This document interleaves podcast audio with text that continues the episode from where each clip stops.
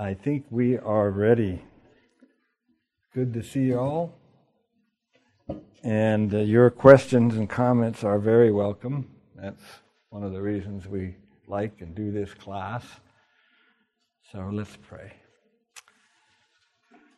Our Father, we have come together tonight as your people because you have called us into fellowship with your Son the Lord Jesus Christ. And we thank you for doing that mercy uh, for us.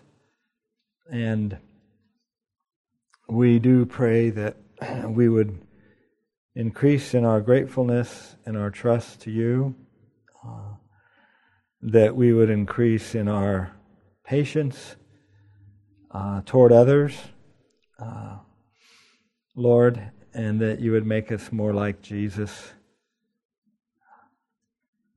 we thank you for the high calling to follow him. That seems uh, insurmountable at times, Lord. We, we pray for the spiritual warfare that rages at times in our minds and our hearts. Uh, we thank you that you know all things, you, you see all things, and you know us better than we know ourselves. And as David prayed, that you would uh, reveal the hurtful ways that are in us uh, for our good. And Lord, we thank you for that. Uh, Lord, we thank you that Bill Carson has been able to come home after all these many months. We pray that you strengthen him and Debbie. And Lord, we ask your presence for Frida and Dorothy as you may call them home. Um, thank you for the certainty of uh, the empty grave, that our Lord Jesus is the first first fruits, and we thank you for that. Lord, we pray that you deepen our understanding of the gospel, that you help us uh, be more equipped to explain it to others and and our children, to encourage them to know that they need to call upon you and that you're a God full of mercy so we pray for our many children in this congregation that your word would become alive to them and that they would seek the bread of life. Uh, we thank you for one another. We pray in Jesus' name. Amen. Okay, we're going through the New Testament and we're up to our Lord's death. Um, as I was I was thinking this afternoon that there's no greater, more significant event in the history of the human race than what we're studying here tonight. There just isn't. Um, the Son of God incarnated, that means taking on our human nature and revealing the true God to us, and ultimately uh, dying as that wrath appeasing sacrifice to God's justice, and then rising from the dead. Um, this is this is the um, this is the high point of human history. It just it just is. Uh, the thing that things that the angels long to look into Peter tells us that the angels long to look into these things. And so we're a privileged people that we have the Old Testament word of the prophets who describe the coming of Christ. The prophets uh, promise this greater son of David, the, the seed of the woman that would bruise and destroy the head, uh, the head of the serpent. We have all of these prophets and the law in the Old Testament laying that foundation so that we can understand the Son of God when He comes. And then we have these Gospels that show us what He did, His works, His teaching. and then we have the rest of the New Testament that explains to us what happened during those 33 years, culminating with the death and resurrection of Christ. That's what the letters are about in your Bibles, starting with Romans. Those letters uh, look back The prophets look forward, correct? The law and the prophets look forward to the coming of the Son of God. Give us that foundation to be able to understand Him when He comes. Now, the Romans and all the letters that follow, they look back. They look back to this point in history that we're studying. They look back to the life, death, resurrection of Jesus, the incarnation of the Son of God. And those letters from Romans forward explain what God has done and is doing in his son. And and we get to we get to have all that we'll use a big word, revelation. We get to have all that knowledge from God right here in front of us by having the Word of God. So we are we are blessed people. God has drawn near to us. You realize that? God has drawn very near to us through His Son and through His Word. Uh, that's just a wonderful thing. So, um, where are we in our study here of Christ's death? I get it up here in a hurry this time. Still trying to redeem myself from last week.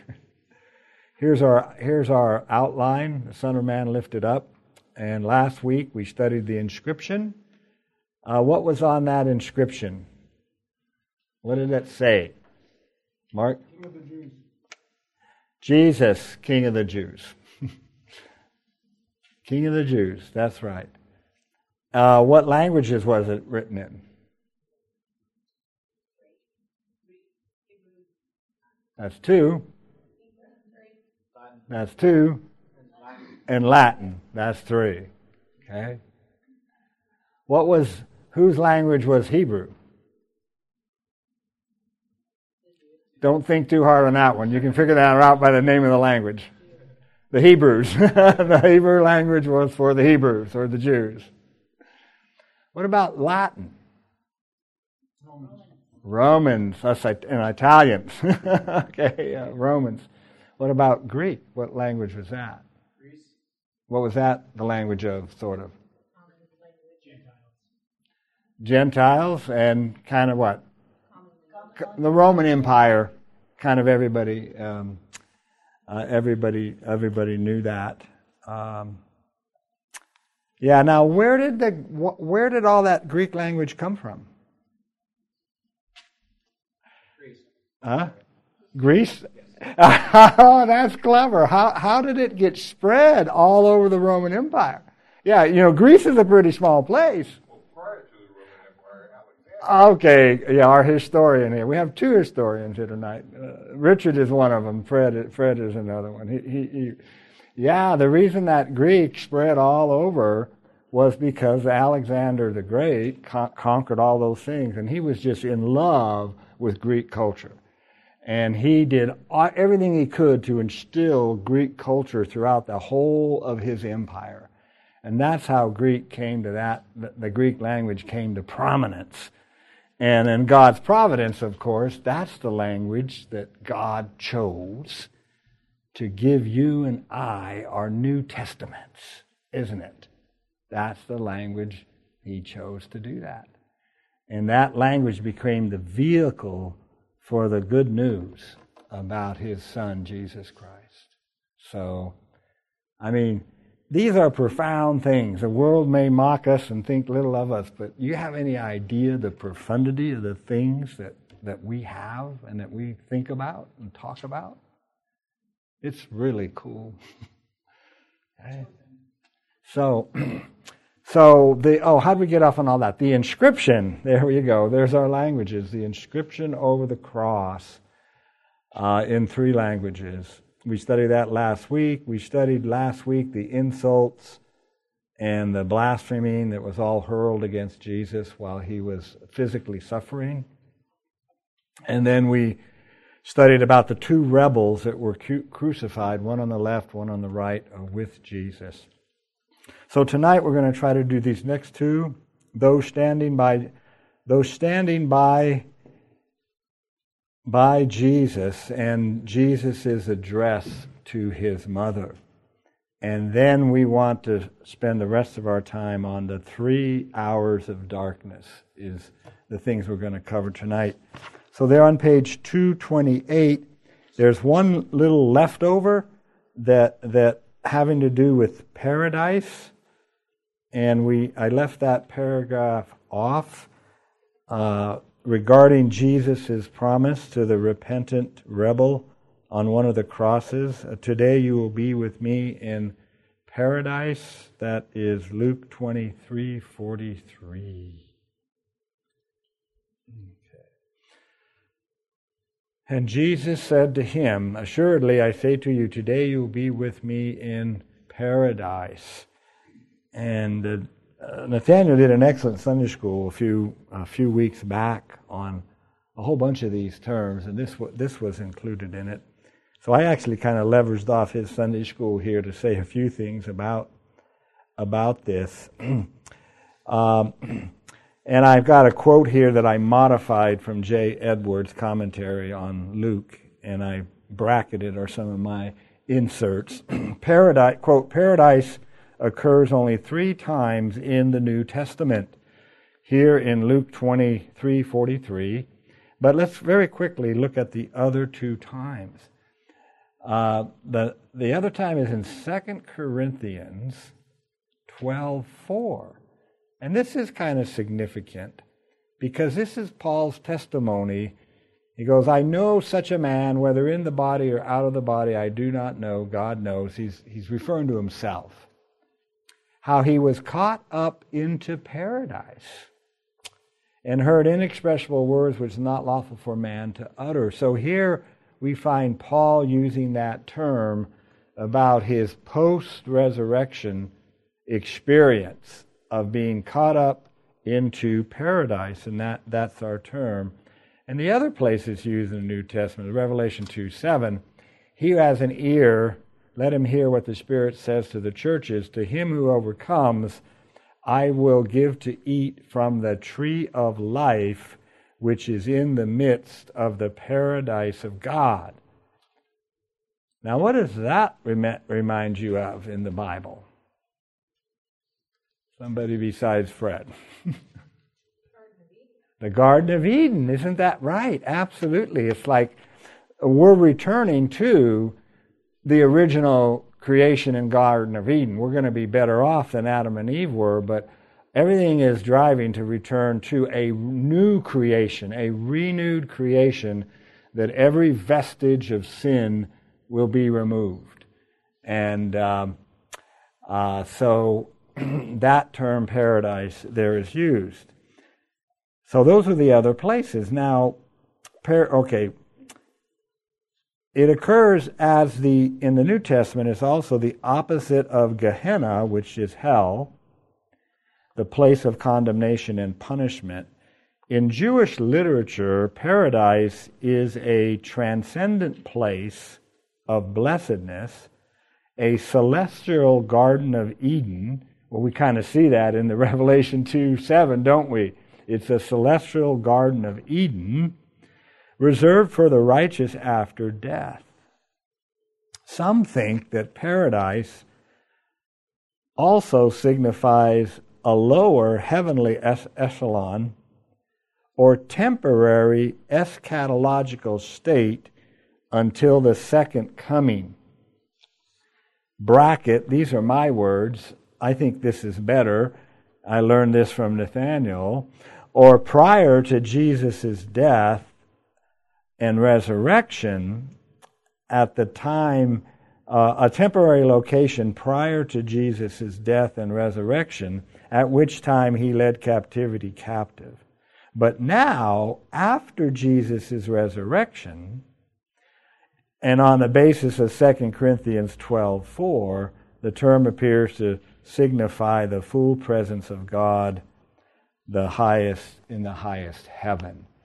So, what we're saying there is historically, prior to the death and resurrection of Christ, the concept of paradise is where the righteous went after death.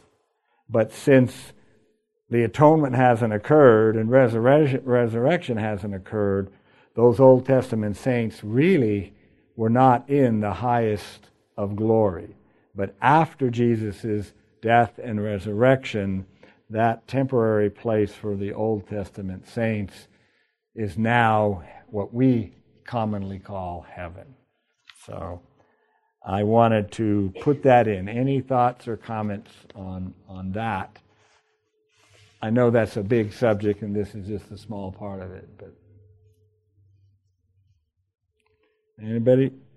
Okay. Uh, Brian, I knew I should have brought the microphone back there first. you know, we might be here till nine if I can't get through the other things. I'm joking you. um, so maybe I'm jumping ahead, but after, uh, so paradise, you're saying is where the Old Testament righteous people went. So Abraham, yes, all of them. Yeah. Is that also called Abraham's bosom? Yes, some would say that is a parallel concept. That's gotcha. correct. And then did Jesus go into paradise after and convert it to heaven? Well, that's Is where that the what- questions come up. As how you understand the descended into Hades statement in Peter. Yeah. Uh, and the, in Ephesians, he led captivity captive. That's the other expression in Ephesians 4. So we don't have a lot. We just got that very difficult text in 1 Peter. And then Paul's text is not that easy in Ephesians 4 either about leading captivity captive and uh, but Abraham's bosom, uh, Jesus' parable, or maybe it was a real account of the rich man and Lazarus. The ri- Lazarus is now in Abraham's bosom, and he's comforted, and the rich man is in torment. Um, Gotcha. Yeah. In and do you believe that um, with those other passages, did Jesus actually witness or try to reach the lost? I, I've heard some people kind no, of think. no, I don't was- believe that at all. I don't believe that there is a second chance theology. Some have done that. They've said Jesus has gone to those places, Right. and he's given them a second chance. No. Okay. That's cultic. Um, no, there. The, and the passage where it does say he went and he proclaimed to the spirits in prison, I believe those were evil spirits, and what he's proclaiming is his power and dominion and reign, that all things are subjected to him, and that's what that the spirits prior to the flood, right? that those that were imprisoned prior to the flood, that are held in bonds, in, in, in bonds. We'll get to that in Peter. No, I believe that is part of his exaltation, his, his uh, defeat of all the powers that be, and we know that the New Testament writes that way about him. Okay? Okay, good. No. So, okay, so we're going to move forward now to. Uh, the next scene that, that we have is going to come from the Gospel of John, chapter 19, and where are we? Verse 25. we cannot be certain, but it seems likely that Jesus' address to his mother occurred prior to the three hours of darkness. It seems that that three hours of darkness is just. Uh, it's almost silent except for some expressions that Jesus makes during those three hours. So I'm not certain about this, that, that Jesus' address is before that, but chronologically I think it fits pretty well there.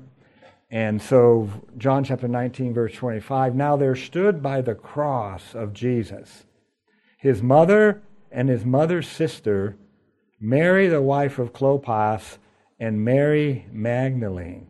So let's stop there for a minute. Um, John reports that three or four women and John himself were within hearing distance of Jesus. And um, were surprised to hear that. They're within hearing distance of Jesus. However, the Synoptic Gospels report that many women who followed Jesus from Galilee ministering to him were there looking from afar. And we have that in Matthew 27 55 and in Mark and a few other places. And if you try to work through this, you got do we have two groups, one that's witnessing from afar and this smaller group that is standing by the cross? Probably not. You really can't come up with uh, two separate groups, one close, one far. Uh, likely, what is happening here, we're going over a six hour period at least. Folks from the far group, likely some of them moved closer, closer to the cross, and they moved around uh, during, uh, during this time. You see, um, like for instance, Luke 23 49, let's look at that real quickly here. But all his acquaintances and the women who followed him from Galilee, see, stood at a distance watching these things. And then Mark, um, how does Mark report it? Let me throw that up to um, Mark 15 40. There were also women looking on, looking on from afar, among whom were Mary Magdalene, Mary, the mother of James, the less, and Joseph and Salome. So you, you can't get these lists to line up perfectly. John's list doesn't line up perfectly with Mark's, and that's not surprising if uh, they are moving around during this six hour period, and uh, the, the memories uh, of the synoptic authors are capturing one particular time uh, during the, this six hour period. Now, so going back to John, um, so John's list ha- has either three or four women in it. If you look at the notes there, uh, we have Mary, Jesus' mother, Jesus' mother's sister, right? Uh, hmm, of Jesus his mother, Jesus' mother, and his mother's sister, Mary, the wife of Clopas, and Mary Magdalene. Now, the reason we don't know whether there's three or four women is because of this expression here. Uh, and his mother's sister, Mary, the wife of Clopas. you see, you can read that either way. In other words, you can read this that Jesus' mother's sister is Mary, the wife of Clopas. And it's grammatically indeterminable. There's no secret grammatical code that uh, you can figure out this whether this phrase is another person or whether it is descriptive of this.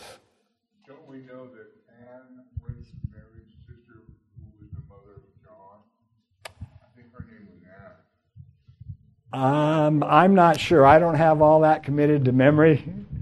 So, um, yeah. So here, what we have from John is at least three or four of these women, and Mary Magdalene is the woman whom Jesus cast out seven demons. And one other person is here, the disciple whom Jesus loved. When Jesus therefore saw his mother and the disciple whom he loved, and that's code for the Apostle John. Uh, most uh, most conservative commentators still believe that that's the gospel. That's John. That's John referring to himself, the author of the gospel we're studying here. So when Jesus sees Mary and John standing by the cross, he said to his mother, "Woman." Behold your son.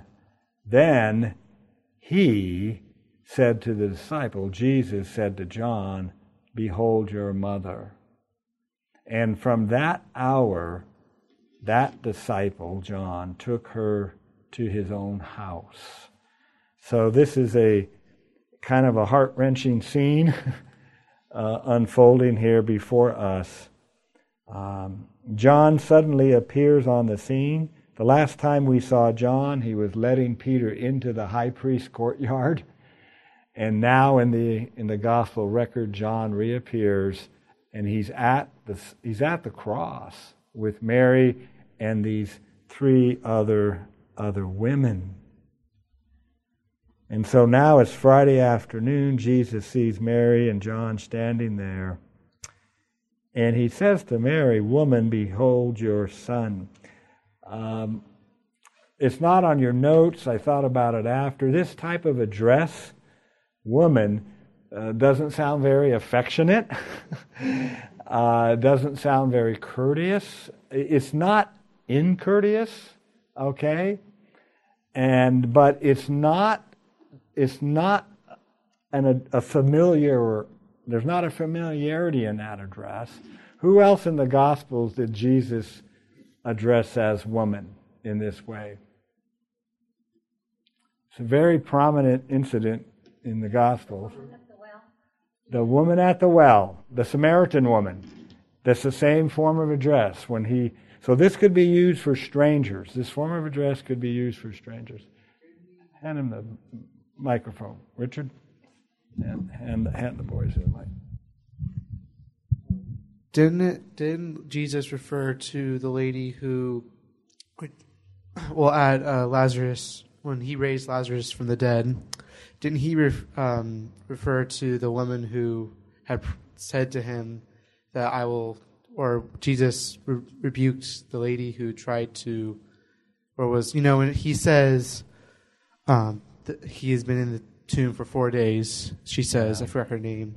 Um, doesn't he refer to her woman and then says whoever I don't think so, but I'll have to check that. I'm not perfectly sure. There's one other place where he actually addresses Mary the same way with this same type of address. Do any of you remember where that is?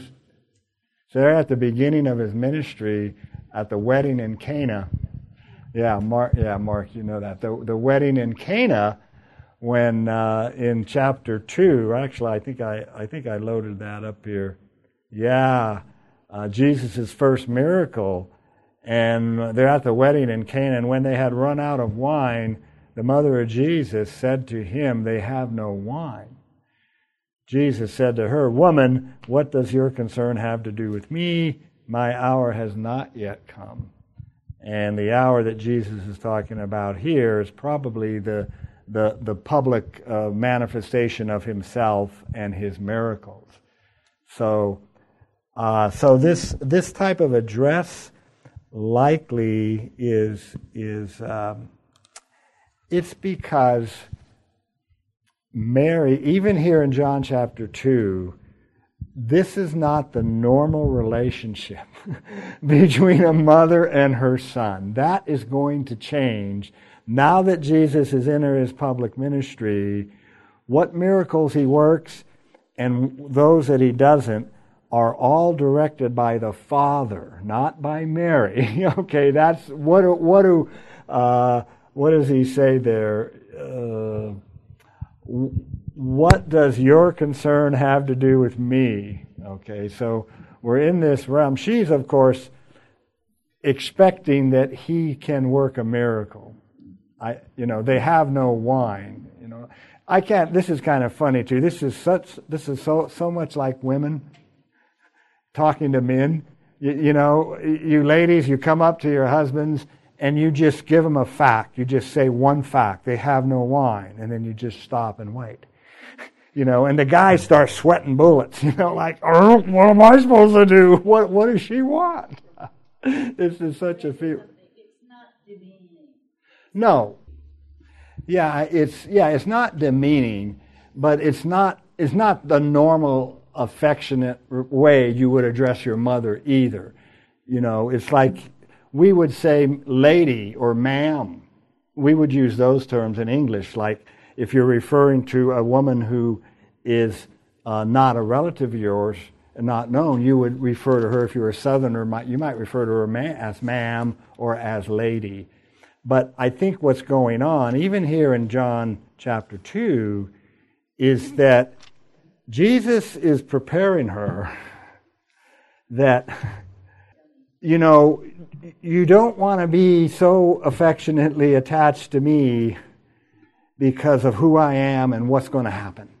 I, I, I see that in these addresses here that that there, there is, I, I believe, an expression of his care for her uh, regarding her, her being his, bio, his mother, okay? Her being his, his mother. I think that's going on why he, he's trying to put some distance there for her own um, well being.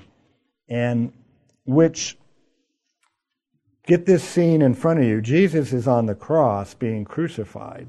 John and Mary are standing there by the cross. And it makes me flash all the way back to Simeon's prophecy to Mary.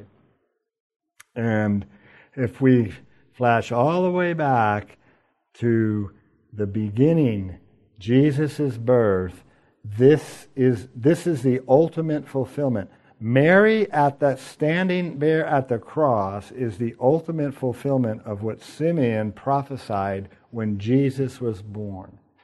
And here we are in Luke chapter 2. And behold, there was a man in Jerusalem whose name was Simeon.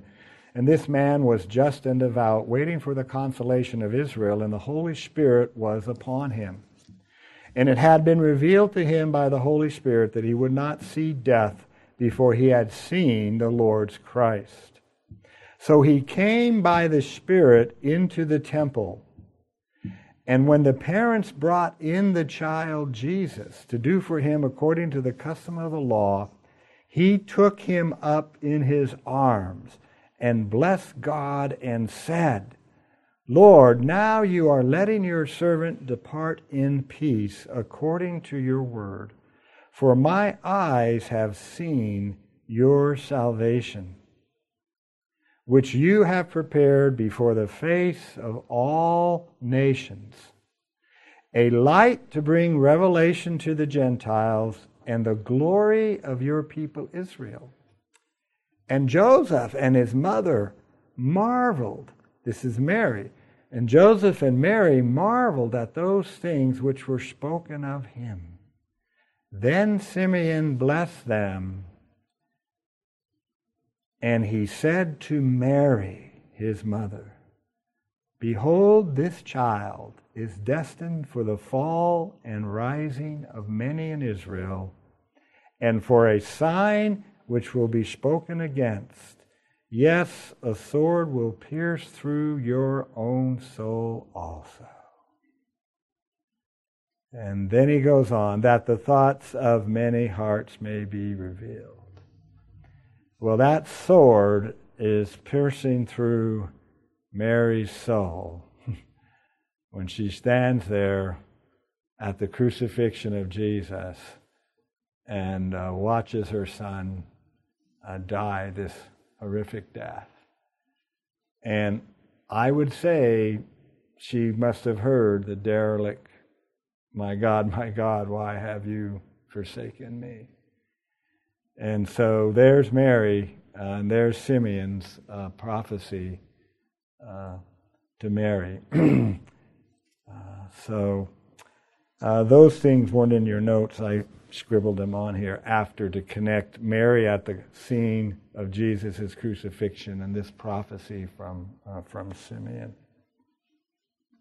So, um, John understands what's going on here. He said to his disciple, Behold your mother.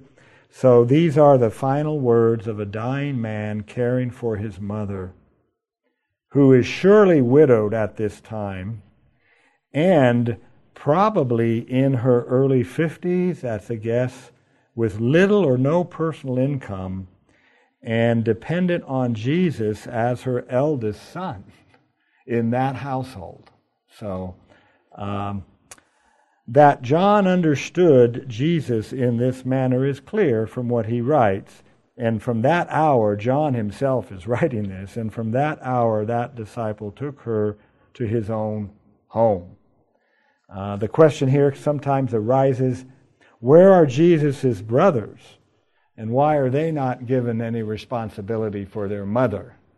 And the common explanation for that, which probably is true, is they are still unbelievers. they're not believing in Jesus. None of his brothers are believing him at this time. Can you imagine at this exact point in time, his brothers are saying, See, we told you. He's not the Messiah. So that's probably why uh, uh, Mary isn't given into the care of, of the other brothers who are still living. Instead, Jesus goes outside of the family household and has Mary be taken care of by one of his disciples by by John, by the apostle John. So, so that's the scene there. Um, any thoughts or questions on that before we move into? Uh, take the microphone back there. There's a bunch of people kind of on that watch this online. That's why we need to use the mic, especially. Just a brief question. Do we know what happened to Joseph or where he's been for all this? Nope. There's just indications like this that he's no longer on the scene. Yeah. Okay. Um, well, our heaviest work tonight is uh, beginning here in Matthew 27:45, the the three hours of, of darkness. So let's uh, let's get there. Matthew 27 uh, and verse 45. Um, Matthew gives us uh, most the most detail regarding the three hours of darkness. However, John and Luke add a few additional, very significant uh, comments as well. But we'll kind of follow Matthew, and then I'll jump off and fill in with John and, and Luke, and kind of go back to Matthew. But so. Um, now, from the sixth hour until the ninth hour, there was darkness over all the land. That would be from uh, from 12 noon to 3 p.m. Okay, this is Friday. That's the time frame. Darkness, there's darkness over all the land. In the Old Testament prophets, astro- astronomical bodies, sun, moon, and stars, being darkened is repeatedly associated with divine judgment. Okay, that's what the darkness figure means here. There can be no doubt about that. Uh, the prophets lay all that foundation for us. Uh, uh, two examples would be Amos 8, uh, 9 through 10.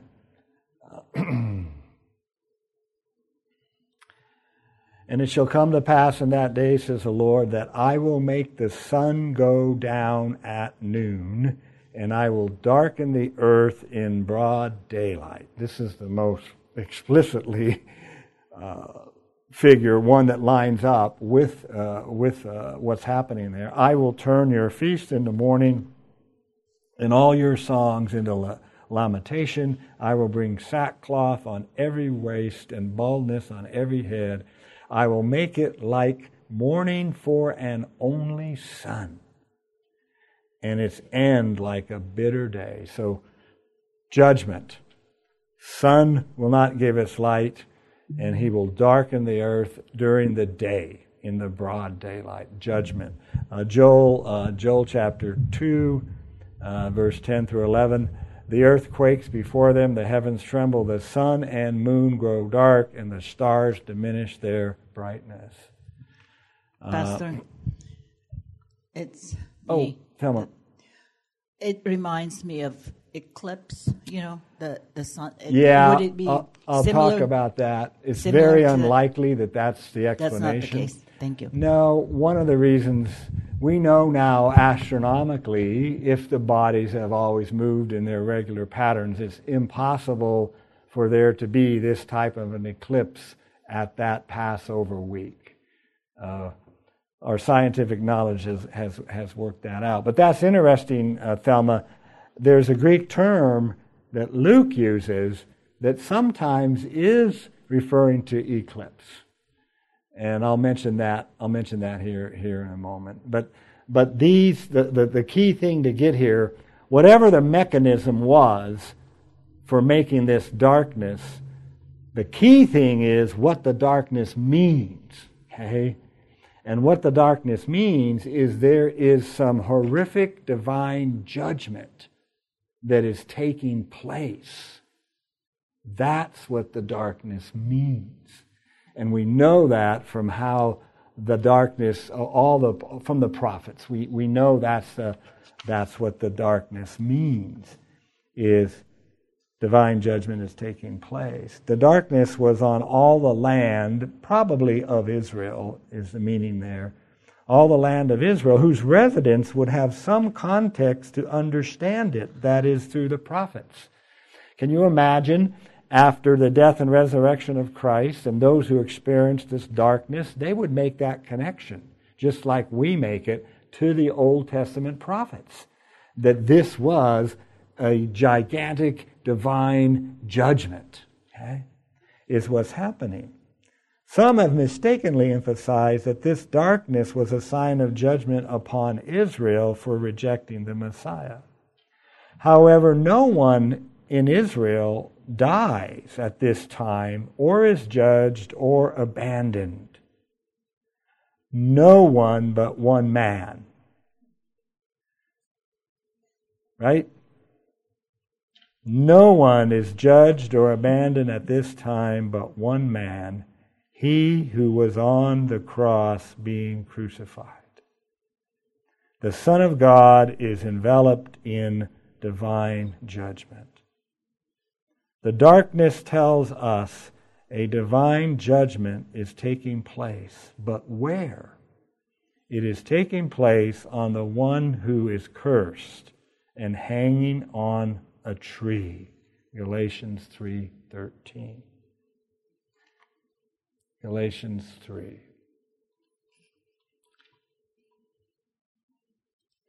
Okay, Christ redeemed us from the curse of the law having become a curse for us, for it is written, Cursed is every one who hangs on a tree. So there's your judgment according to the law. And there's your darkness. That divine judgment is what is taking place. He is experiencing the judgment he himself often spoke of and these will go away into the outer darkness. Yeah. And there will be weeping and gnashing of teeth. Jesus described what he was going to experience, and he's experiencing it here. As far as the darkness goes, let's look at Luke's language. Luke uses a, a little bit of different language here, Thelma. This relates to Thelma what you what you just mentioned. Now in the sixth hour, there was darkness over all the earth until the ninth hour. That's just what the uh, Matthew and Mark say. But G, Luke adds another term. Then the sun, Helios. Luke explicitly refers to the sun then the sun was darkened. Okay? And the veil of the temple and so forth. Um, but Luke uh, brings in the sun was darkened. Now, unfortunately, there's a textual variant here. Uh, but uh, Luke said, and there was darkness. That's the same. Um, let me let me go to verse five. Then the sun was darkened. New King James, Textus Receptus, um, there's a Greek text here. And the veil of the temple was torn in through. Um, later translations, they all use sun. All the translations use sun, Helios. But the ESV and others don't use darkened, they use a different term failed, obscured. Okay. While the sun's light failed, is what uh, the sun was obscured uh, the sun's light failed. Um, the NIV, the sun stopped shining, uh, and so forth. So Luke makes explicit reference to the sun itself being darkened, and uh, it cannot be an eclipse, uh, astronomically at least. If um, so, I just thought I should I should just point that out. Luke uses that different term. Pardon me? Why not? Why not? Because uh, knowing the rotations of all the planets and all the rotations of the solar system, we can just back it up in time and we can see when all the when all the eclipses occurred throughout history. We can actually know the dates of all of that. You know, Now, that's because the solar system, System, operates like yeah. a machine. yes, and I know Yeah. you know you're a learned man, but it I wouldn't say that, but it, my question is it was planned by God the Father, who's Yahweh, and God the Son before Yes. we it was even it, Yes. the earth was dreamed of. Yeah. And so that was what's happening because Yeah, I'm going to I'm going to oh, stop you sorry. there because we're going to talk about Jesus is going to say something himself, which is going to emphasize exactly what you're emphasizing, Thelma, that this was according to plan, and just just hold that for a bit, and and uh, I'll scratch I'll scratch that itch in a bit. So. Um, so let's go back to the, the three hours of darkness. I wanted to show you Luke's treatment of the darkness. So it is, it is midday, but the darkness persists for three hours. And about the ninth hour, Jesus cried out with a loud voice, saying, Eli, Eli, Lama Sabachthani. That is, My God, my God, why have you forsaken me? There is no, there is no more difficult text to face in all of the Bible and the scriptures than that text. I believe that. Okay? That's the most difficult text to face in all of Scripture if we understand these things correctly. My God, my God, why have you forsaken me? Jesus is conscious of being abandoned by his Father. The one who was never alone the one who was never separated from his Father from eternity past, is now alone experiencing divine rejection. Okay? And these shall go away into everlasting punishment, outer darkness, divine rejection from the presence of God.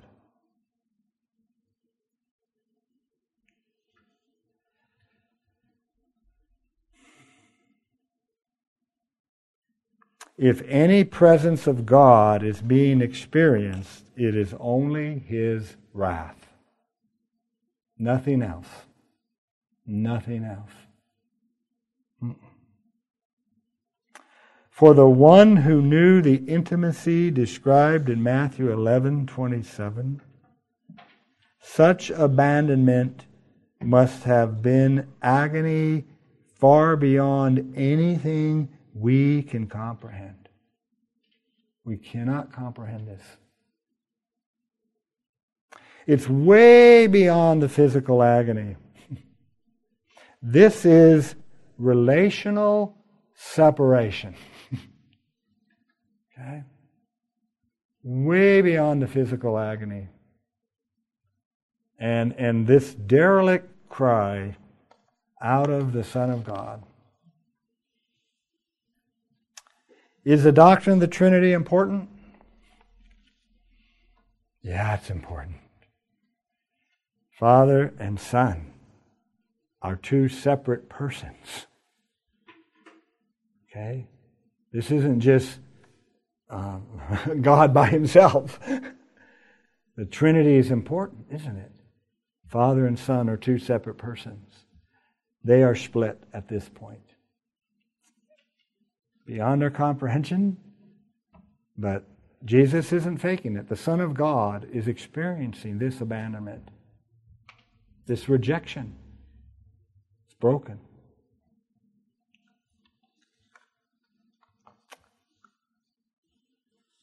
The text is too difficult to face. The text is difficult to face, not for unbelieving eyes but for those who have believing eyes. The text is difficult to face. You kind of want to stand up and say, No, no, no, don't do it. And you know what Jesus would say to you if you said that? Amen, Mark. That's right. Peter said, No, no. Don't let this happen to you. And Jesus responded with that, Mark, you're right. Yeah, get behind me, Satan. No. We're going to do this. We're going to do this. This derelict cry, this spectacle of abandonment, is because of us. It's because of us. Jesus is abandoned and punished because he became legally responsible for us before God's justice. See that? That's why it's that's why it's so hard to face this. If you not for unbelieving eyes, but for believing eyes. You and I well, we, we wouldn't say, Why have you forsaken me? We, we would know good and well why we were forsaken, right? Just like the other thief, the, the, the, the rebel on the cross, we deserve this.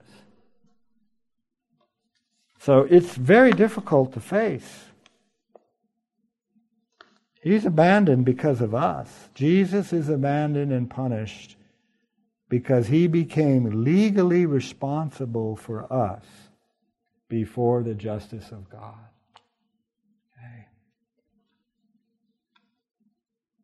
He uh, signed up to be legally, before the law of God, responsible for us. So, um, uh, okay. Go ahead, Thelma. Maybe it's it's not what you're talking about because Okay. it reminds me of James 120. I, I don't know that. Yeah, it's um it's the wrath of man, the, the Oh, no, that, that, that really that's. I know no, it's it that's doesn't no, per- pertain to it. But that doesn't. it that that really that have would- anything to do with it. that- Okay. yeah, that'd be a that would be a sidetrack of where I want Okay. our minds to be Thank you. focused. Brian. But didn't Jesus know why this was? Ha- so why he's he's asking a question there, right? Why have you forsaken me? But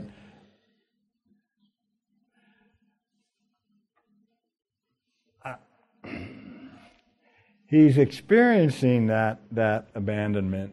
Um, yeah, um, I'll have to think about that, Brian. Let me let me let me let me think about that. I I I think the experience described in those words is real. Let me let me let me say that. That that is very very real. There is a separation and abandonment. It's not like there is a real abandonment. I, I mean, there are some who have said, "Well, no, no, the the the, the abandonment wasn't really real." No, that's not true. That's not true at all. Um, so uh, let me think about that. Unless uh, Fred, you haven't uh, offered, uh, give give Fred the microphone. oh, did you have a question? I'm sorry. I just very go quick ahead, because this is going back just to clear something up with regard to what I mentioned about Mary's sister. Oh, And I was incorrect. Anne was, by legend, she's not in the Bible. Anne and Joachim were Okay. Mary's parents. Elizabeth is the woman I confused to Oh. with Elizabeth being John the Baptist's John the mother. Baptist's mother. No relation. okay. Yeah, I, you know, I hadn't.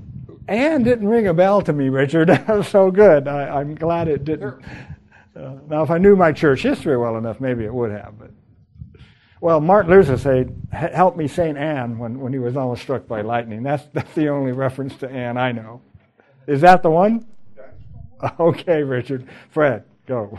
Um, so yeah, in regard to that being a, a question, you know, yes, Jesus is really experiencing it, and he's in anguish.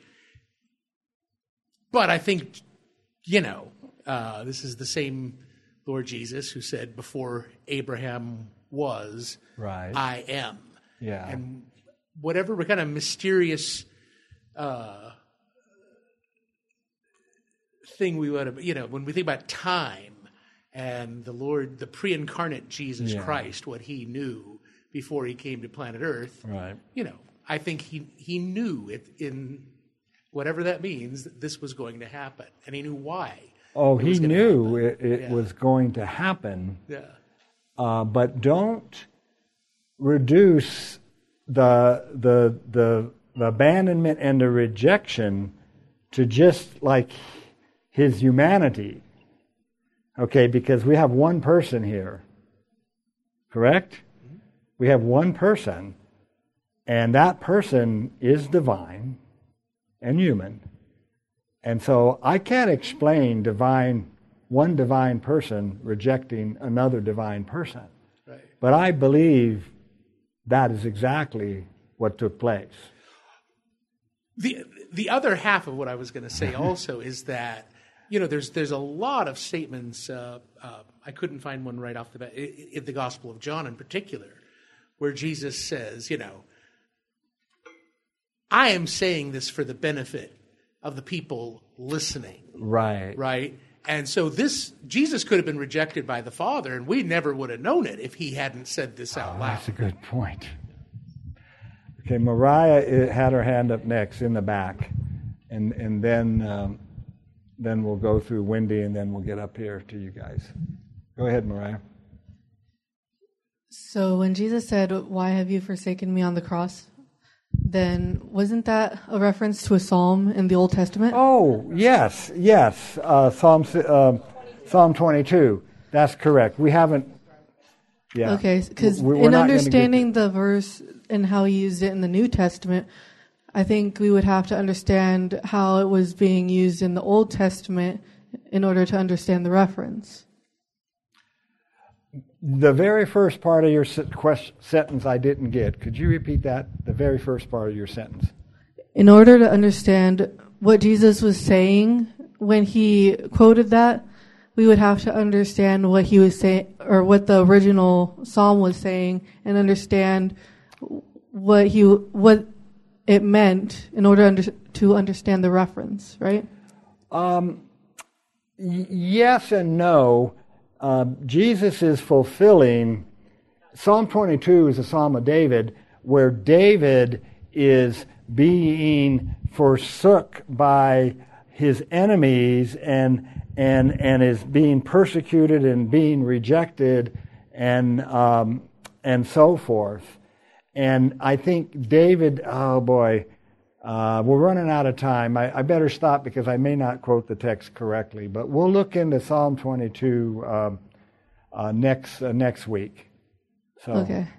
but yeah, that's a very good point. We need to that the Psalm 22 is scripture that bears on on Christ's death and us understanding it.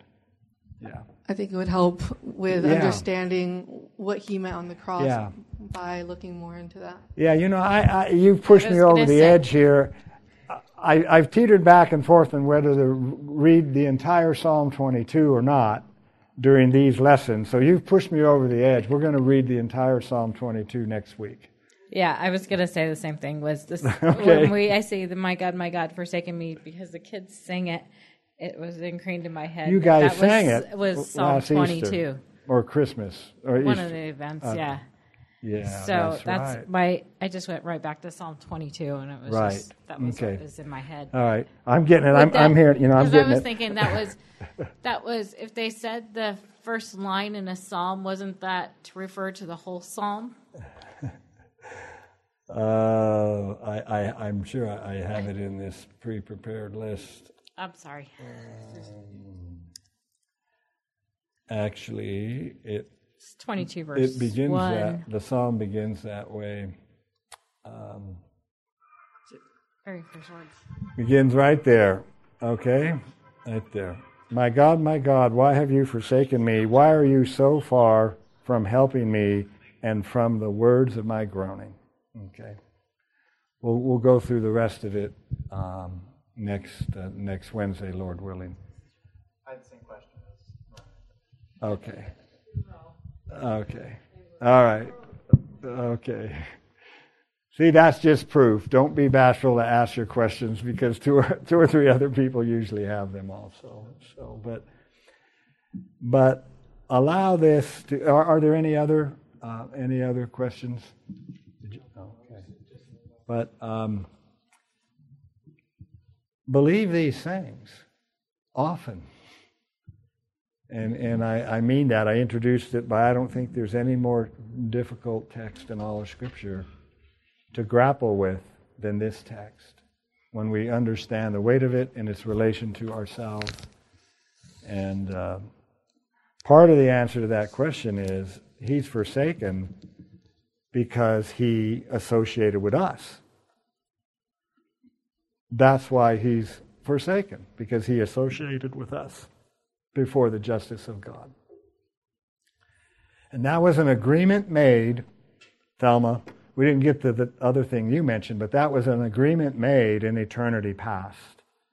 And Jesus is going to say, It is accomplished. And what he means when he says it is accomplished is all those plans that were made in eternity past have been, he has accomplished them. And we didn't get to that great part. You know, we've left him in the derelict state. I thought we were going to get not my fault. It's your fault. I'm joking, but uh, we'll we'll finish this, Lord willing, next uh, next week. So, okay. At least we're listening. It's very interesting. Okay, let's let's pray. Our Father, uh, Father, Son, Holy Spirit, uh, your glory is is on display uh, and past our comprehension. And Lord, what a privilege we acknowledge, what a privilege it is to hear the great news. And Lord, we pray that, that we would believe these things ever more earnestly and deeply. And we pray that by understanding who you are, who we are, what you've done, that we would forever be humble men and women that you would deeply humble us and make us grateful. And forgive us, O oh God. And forgive us, Lord Jesus, when we're not. So, we do pray for a great outpouring of your Holy Spirit. He alone can really teach our hearts as He's done. And we pray for a greater measure of that in, in our day, in our own lives, Lord. We thank you for one another that we can fellowship around your great name and your great word. We pray in Jesus' name. Amen.